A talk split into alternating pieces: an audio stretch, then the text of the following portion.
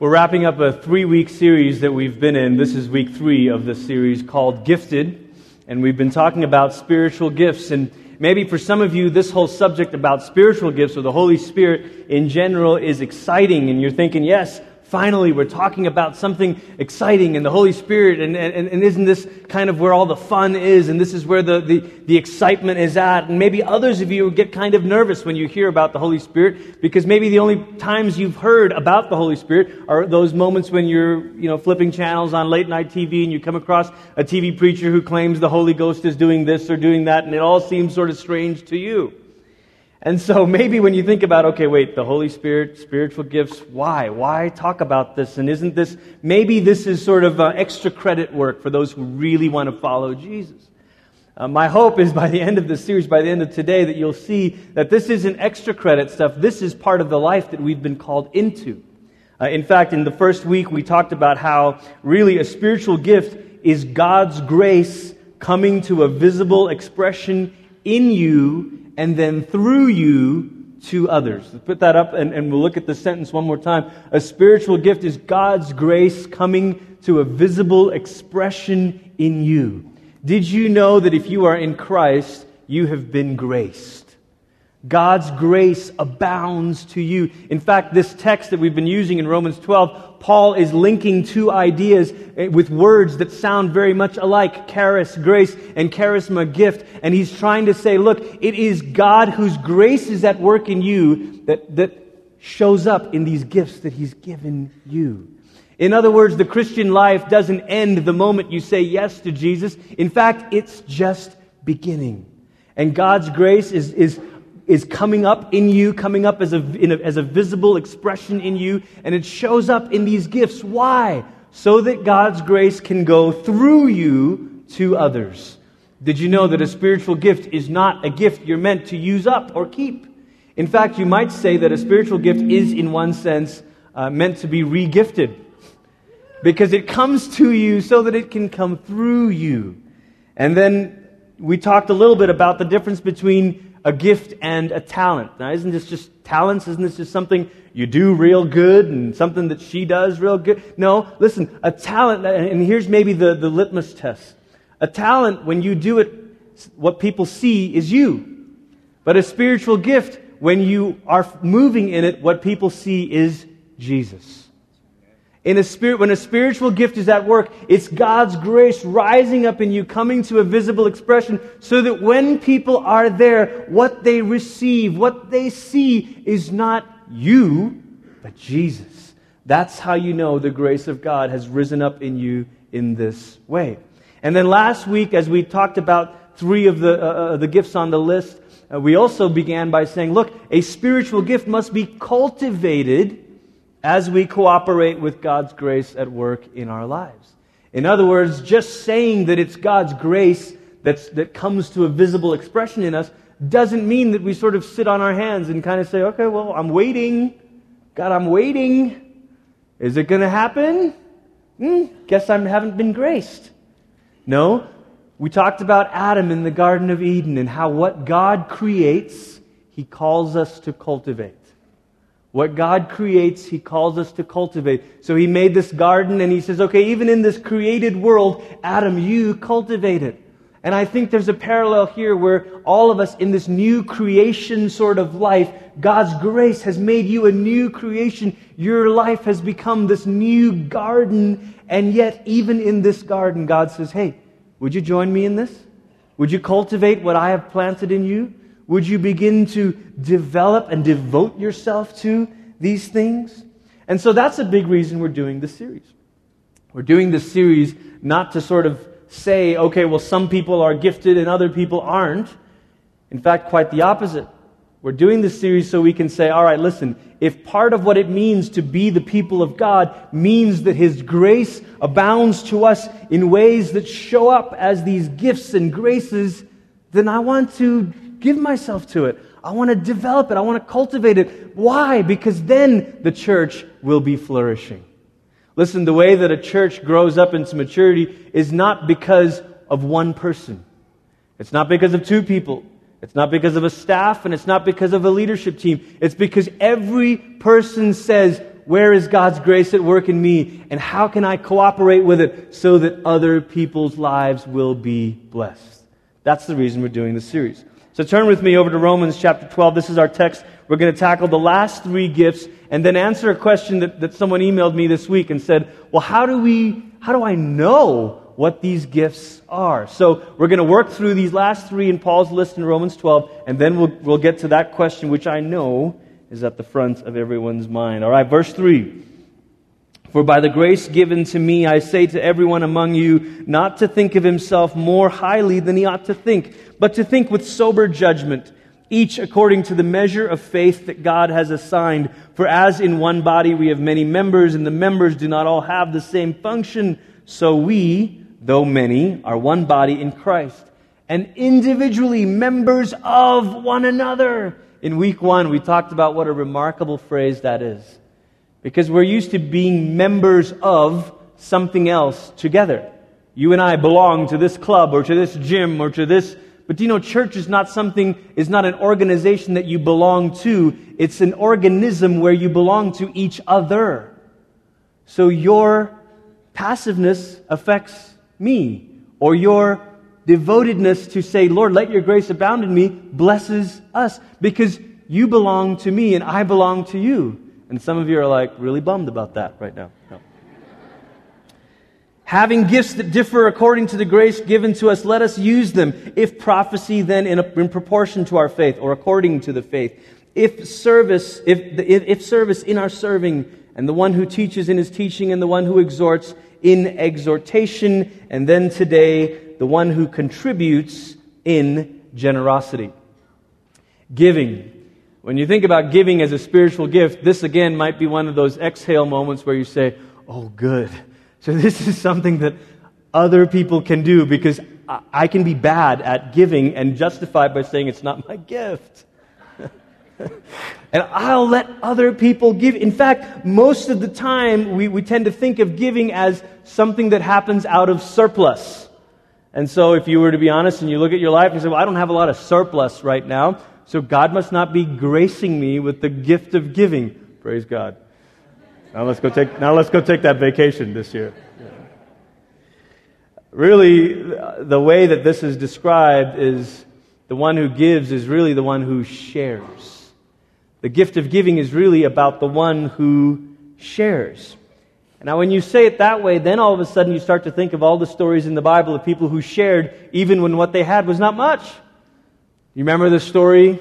If you grew up in church, maybe you heard it with a flannel graph board of the widow, and Elijah comes to her and says, I need you to bake me something. And she's like, Oh, I got. I was just getting ready to bake my last meal, and my son and I were going to die. What a wonderful day. And he says, No, you need to bake me some bread. And you're thinking, This dude is a heartless prophet. And then you know what happens? She bakes it for him, and then what begins to happen? All of a sudden, her, she doesn't run out. She has all this stuff, and it doesn't. And you think, wow, that's amazing. Hey, that sounds like another story I've heard somewhere. Or didn't some kid give Jesus his lunch, and it was just a couple of loaves of bread and a few fish, and Jesus began to bless it and broke it and, and, and give it to, gave it to people, and then there was more than enough. See, when you talk about the gift of giving not as, oh yes, little charitable donations because I've got so much, that all of a sudden reduces it to a very small percentage, perhaps 1% or 2%. but when you talk about it as sharing, then all of a sudden that's all of us. What do we have that we can share? What do we have in our lives, in our homes, that we can say, look, I, this isn't much, but you want to join me in this, or you want to go with us here, or you want to. These three gifts that Paul is beginning to list here in Romans 12, the first three in these verses we read focus on the what, what the gifts are. But these last three, Paul, Paul adds a how. He says, not just what, but let me tell you how these gifts are to be exercised or, or used. And he says, the one who shares, you know, we read it in generosity, but that word has a few shades of meaning. It, it actually, putting them all together, you could say he's saying giving with simplicity, generosity, and intentionality. Now think about this. This word, when it's normally used, tends to speak of simplicity. And that's maybe an encouragement that all of us can share simply.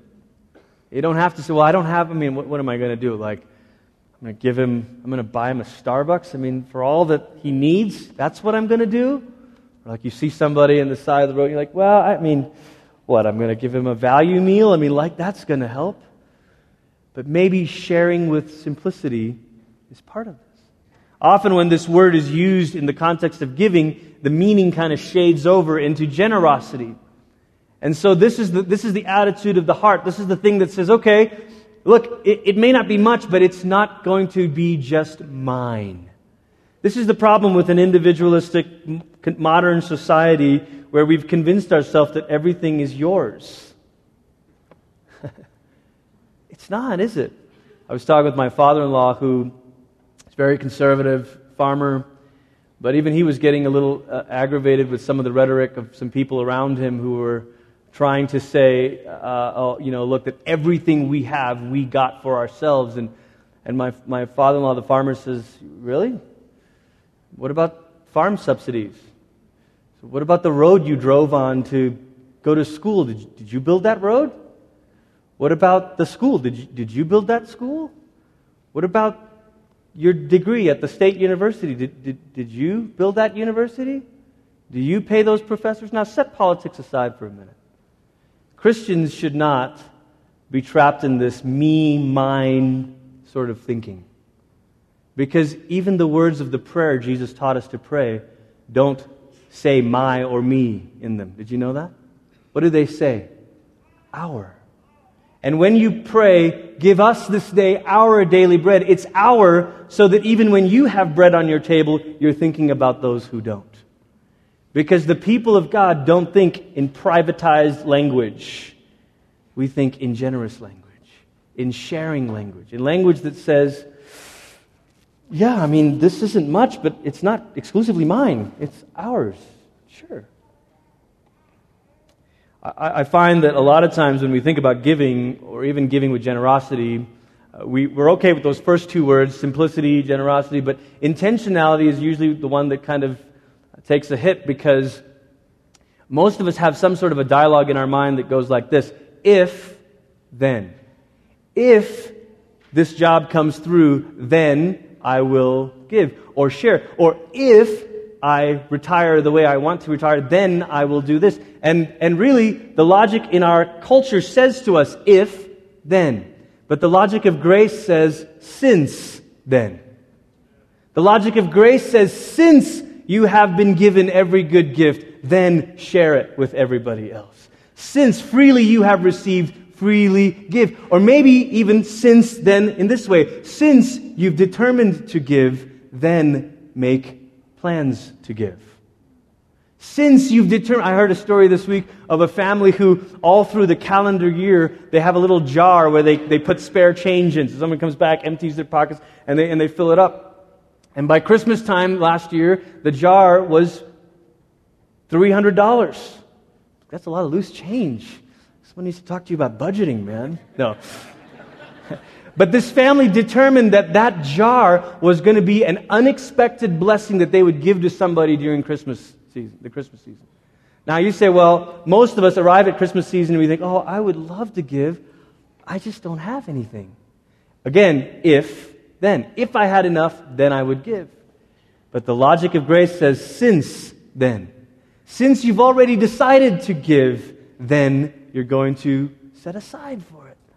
And it could be as simple as a loose change jar. What can we share? What can we be intentional with? Moving along here in the rest of verse 8, Paul says, And the one who leads with zeal. Now, this word we talked last week about exhortation and how exhortation is really the gift that we think of when we think of leadership, the inspiring leader. Um, potentially what was not present on the Broncos sideline with 30 seconds and two timeouts. Don't make me relive it. Okay, uh, but, but that's on the podcast last week. But this kind of leadership is not inspirational leadership. This kind of leadership is the one who pres- presides, the one who oversees, The one who kind of looks at things that are under his care or her care and says, you know what, I, I think we need this and I think we need that. Most likely it's referring to those in leadership of the church, but really it could, it could show up in many different areas. And then Paul's little adverb phrase here of how to do this, he says, with zeal.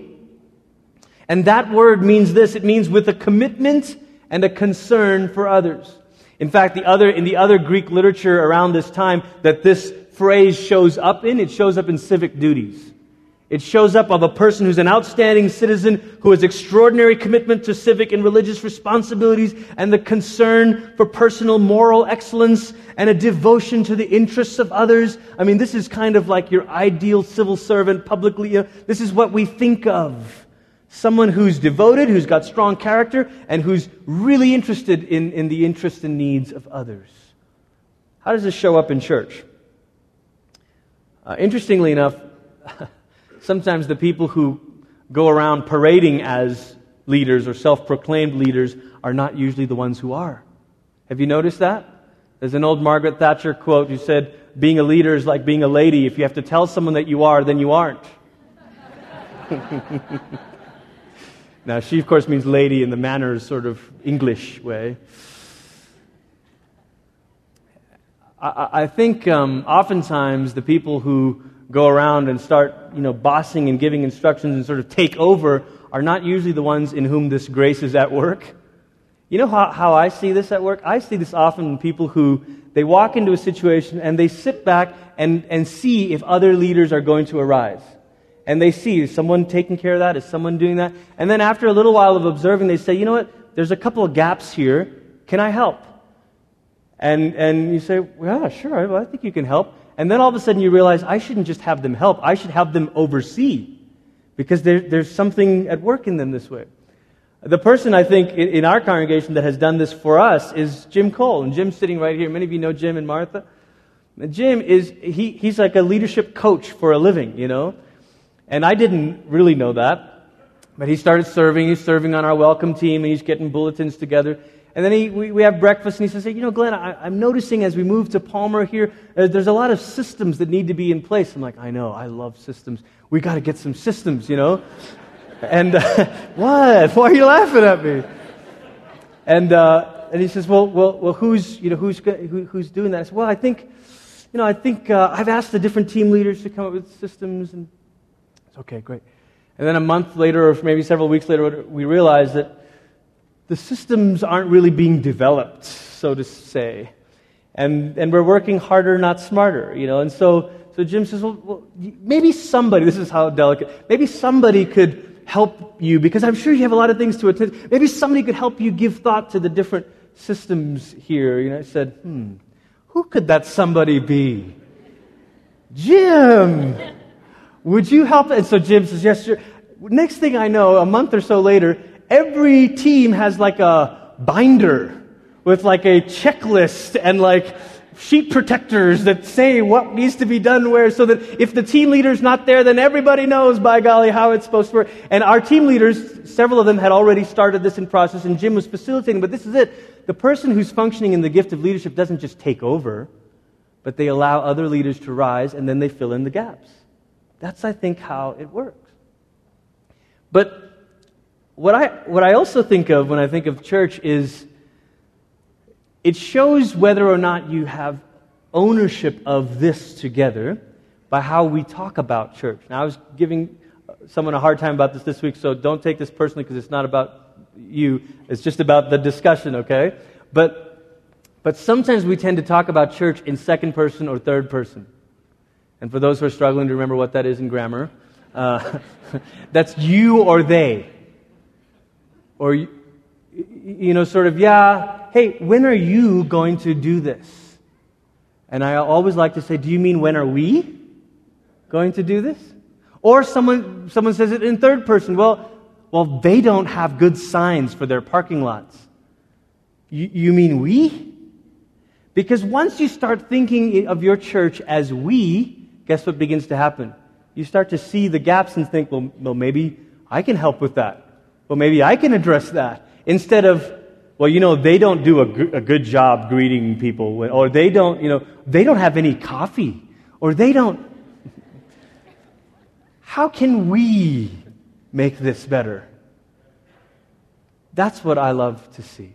That's when the grace of God is really beginning to rise up in us and say, I'm not talking like they're the leader. I'm talking like we own this. Because you do. Because we are members of one another. All right, the third one mercy. The one who does acts of mercy with cheerfulness. The one who does acts of mercy, comma, with cheerfulness. Let her do it with cheerfulness. Let him do it with cheerfulness. So, mercy, the one who shows mercy. I think this is interesting because it, several of the commentaries said, look, acts of mercy probably refer to things like visiting the sick, caring for the elderly or, or disabled, and things that you think of when you put yourself in somebody else's shoes and kind of enter into their situation with them. Do you know what else is interesting? Is this phrase, the one, showing mercy, is used in the New Testament, but always about God. And this is the only time when it's used of a human being, of a person. Remember, a spiritual gift, when you do them, it shows people Jesus. You think there's some connection in here that when we are able to show mercy, what people see is, whoa, dude, only God acts like that. And you're like, yeah, yeah, I know. I mean, no, no just sort of altruistic, benevolent person would do the things you're doing. You're going above and beyond. Right. You're showing mercy in an extraordinary way. Why? Because that's what Jesus does. Mercy, I think, is interesting that Paul's even wording of it here acts of mercy. Mercy here is not a feeling. It's not an emotion that kind of rises up in you. Says, I just have so much mercy for you. But I can't really do anything about it. Mercy here says, I'm going to put myself in your shoes and I see it and I feel it But man, I'm going to rise beyond that and move towards you to help. I think it's interesting that Paul adds this adverb and says, okay, but, but, but how? Show mercy with cheerfulness. Cheerfulness, wholeheartedness, graciousness. All of these are words that go along with this wholeheartedness, graciousness, cheerfulness. I have one older sister. She's three years older than me, and she's a pretty brilliant psychologist. And she, she and her husband were in the UK for 12 or 13 years, and, and uh, she won like this award for social scientist of the year under 50 or whatever a couple years ago. And now she's, they're, they're back in the States. And, and, um, and, and, and um, anyway, enough about all that. But um, she's brilliant. But she did this little video interview on a news network that I saw earlier this week talking about what happens even chemically in our brain when we begin to show mercy or serve or help. And uh, it, it, actually releases the same sort of uh, chemical that you get when you eat chocolate. Who knew? I know, but without the calories, yeah. Yeah. and in, in fact, psychologists call it the helper's high. You begin to serve and help, and then all of a sudden, the dopamine goes to your, your brain, and you have this this high that comes from, from showing mercy. Isn't that amazing? And what's, what's even remarkable is there's a separate study that shows that your body actually knows the difference in motive.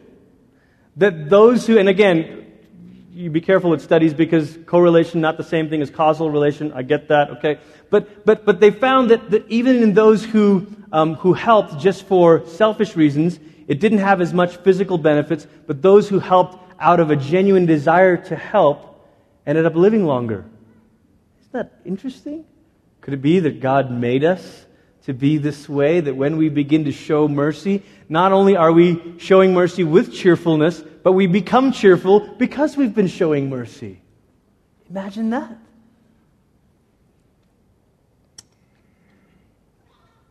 Several years ago, there was a biography written of Mother Teresa called Come Be My Light, and it was controversial because they used portions of her diaries and journals to talk about um, her life in Calcutta and the way that she served and showed mercy. And what they discovered from her diary entries was that for many, many decades, 30 decades or more, basically her whole time in India, uh, that Mother Teresa was very down. Uh, in fact, there's been this debate where some have said, is this what you could call a kind of clinical depression, even? Other people uh, in the Catholic the- theological circle said, no, this is what Catholics have called the dark night of the soul. And actually, it's, it's a very, uh, it's an honor to go through these um, dark periods because it, it means you're identifying with Christ. And I think what's remarkable, whatever the, the, the, the, true answer is of, of her darkness or what contributed to this dark cloud over her life, the remarkable thing was the way that she kept serving. Often I think we, we tend to say, well, maybe I will wait until I'm in this place of cheerfulness and then I'll show mercy. Then I can think about someone else. I wonder if the mystery of the gospel is that God says, no, I've poured out my grace on you, but you'll begin to see it as you step out and serve and show mercy. And all of a sudden, as you begin to show mercy, something begins to take place. And, and she found, she did indeed find the strength to keep serving year after year after year after year. It's a remarkable story when you think about it. So here we are at the end of this. We've talked about prophecy, we've talked about teaching, we've talked about exhortation, we've talked about, uh, um, um, I can't remember the other one, we've talked about, you know, all of these three today. And, and um, you say, okay, great, now what? Now what do we do?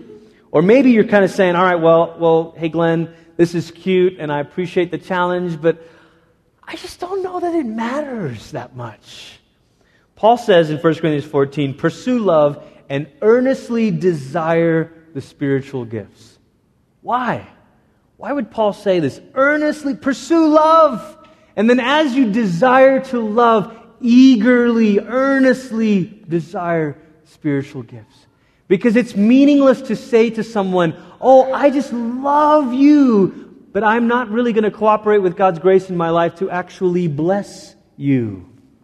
Isn't that true? It's one thing to sort of say, Well, I just, I love my church. I've got the first person pronoun down. I love my, my church.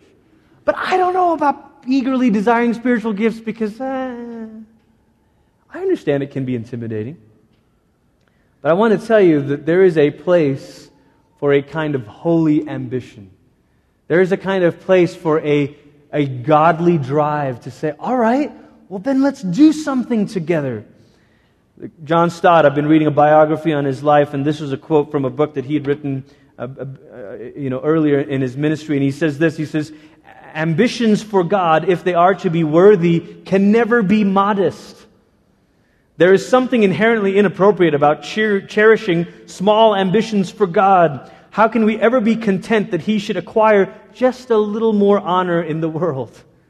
And then he says, Christians should be eager to develop their gifts, echoing the words of Paul, widen their opportunities, extend their influence, and be given promotion in their work, not now to boost their own ego and build their own empire, but rather through everything they do to bring glory to God. Amen? Sometimes, church, you call it humility, but it's really passivity. Can I say that? Sometimes we sort of say, oh no, I'm just being humble. I don't need to do that. I don't need to help. I don't need to be in the limelight. And really, it's not humility, it's passiveness. It's saying, I don't know if I want to d- develop my spiritual gifts. And, I mean, you guys got it covered, and you guys do such a great job. You guys? You mean we?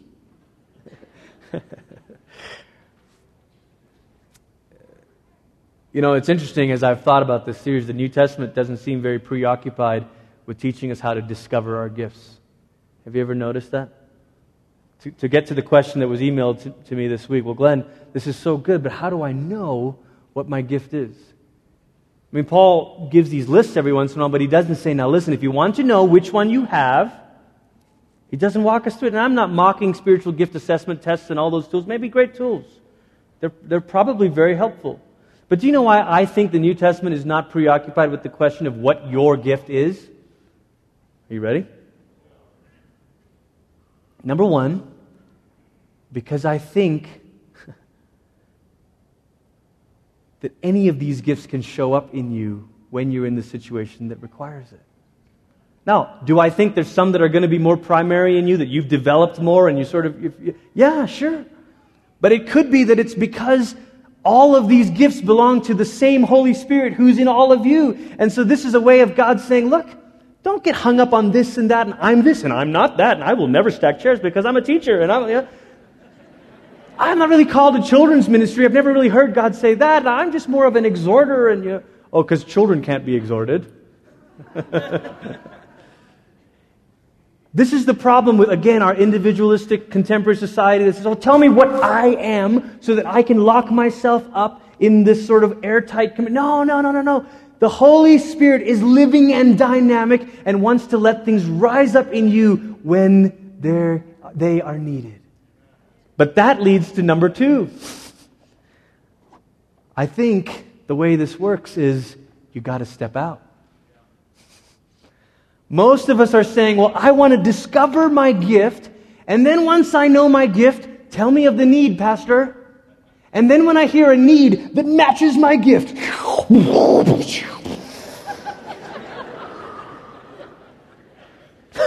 that'll never translate on the podcast. my apologies. But I think it's the reverse.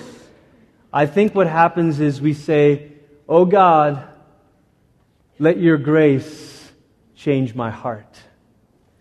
See, grace is the fountain, gifts are the overflow. Grace is the fountain, gifts are the overflow. So what begins to happen is you come to Christ and you say, Jesus, I've got nothing to offer you, but I surrender all. And Jesus says, thank you. I'll take it and I'll give you my life in place of your wretchedness. I'll give you my righteousness in place of your mistakes. I'll give you my spirit instead of your measly little human talents. And then you say, Thank you, God. And then you say, God, let your grace not only be the thing that saves me, but let your grace be the thing that changes me. And all of a sudden you realize you've got new eyes now because grace is changing you. And so you walk by a, person on the street who's homeless, or you walk by a need in the church, or you walk by a person who's discouraged, and you no longer have this tunnel vision thing, but grace is changing your heart. And all of a sudden you're seeing needs that you didn't used to see and you're seeing hurting people that you didn't used to notice. And you're seeing opportunities to serve and to encourage and to bless that you didn't used to see. And then you say, okay, God, okay, God, your grace is saving me. Your grace is changing me. Now, would your grace rise up and gift me to meet this need? Does that make sense? So don't sit in your corner and say, okay, God, reveal to me my gift. I'm still waiting. Dear God, oh God, why won't you gift me? Instead, say, God, give me eyes to see needs. And then say, All right, God, I'm going to step out and try to meet the. Would your grace rise up in me to all of a sudden be more than enough for this person? And do you know what happens every time?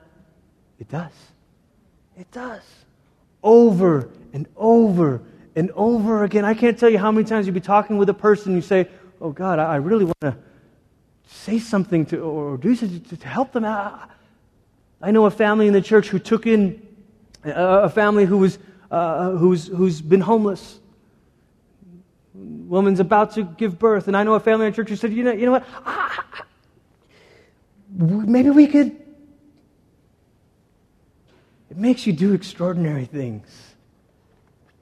It makes you step out in ways. I talked last week about Brandon and Chris and Jen and all the guys and gals who help unload and load the truck each week. They, did, they weren't sitting in church and all of a sudden God said, Your spiritual gift is truck unloading. Thanks, God. I was hoping for prophecy, but I'll take it. Instead, what happened is they said, Grace has begun to change their eyes. And they saw a need. I'll step out. and something rises up in them. What I want to challenge you this morning, and the reason we have this serve table in the lobby this morning, is I hope for every one of you to go see Brooke at the table after service. Every one of you, pick up a flyer, talk to Brooks. It lists all the different teams here. Why? Because listen, we can't expect God to let His grace flow through us to reach the masses when we won't start here. You can't expect that. And young people in particular, this is a challenge to you because we are the most guilty of saying, someday, God, I'm going to do something about that. And there is a great hypocrisy in that. That says, I care deeply about this and that, and I want to stop human trafficking. They need people to teach children? No, I mean, that's not, that's not my gift. There's a great hypocrisy in that. Because God's grace will not flow out of you in the grand ways you imagine if you aren't stepping out in the small, faithful ways right here and now. And there are needs. Our children's ministry, praise God, last week we had over 75 kids. The teachers were like, who didn't know what to do. We need more classrooms. Today, we've opened up a separate classroom for third through fifth graders. In a month, there'll be a youth ministry, 6th through 12th, that launches. There's lots of places to say, I, I think I, God uses me to teach, but I've, I've never really stepped out and tried it. Maybe I could work with teaching children or youth or leading a group. Or, yeah, you could. Pray about that. But grace is the fountain, gifts are the overflow, Jesus is the source. See, I would be remiss if I went through this whole series and each week did not remind you of this. Because Jesus is the source. We talked last week about how every gift can become distorted if disconnected from Jesus, the source, right? How can um, giving or sharing be, disconnect, be, be uh, tainted? Well, once it's disconnected from Jesus, the source, all of a sudden you, your giving starts to become begrudging. And you say, well, where's the reciprocity, man? I thought if we had them over for dinner, they would have us over for dinner. where's the love? I don't know if I can share with generosity anymore. But see, when you're connected to Jesus as the source, the fountain of grace keeps overflowing. And you're able to say, I don't know, I think give back, great, but I just want to share.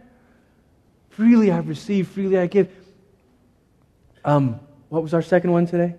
Leadership. Leadership can quick disconnected from Jesus can all of a sudden become bossy and manipulative. But all of a sudden, when it's connected to Jesus, the source, you're remembering how did Jesus serve? He served by washing feet. Okay, make me that kind of a leader.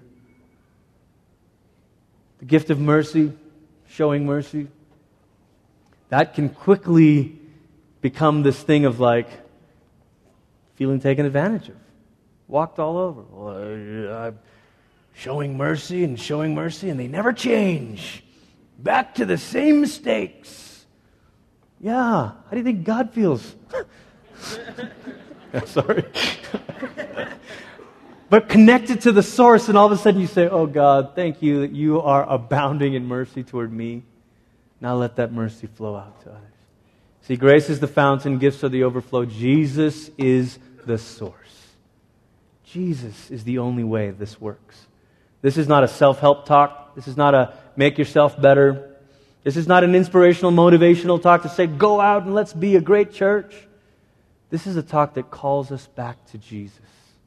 It says, listen, everything in Romans up to chapter 12, Paul's been laying the foundation to say, it's Jesus.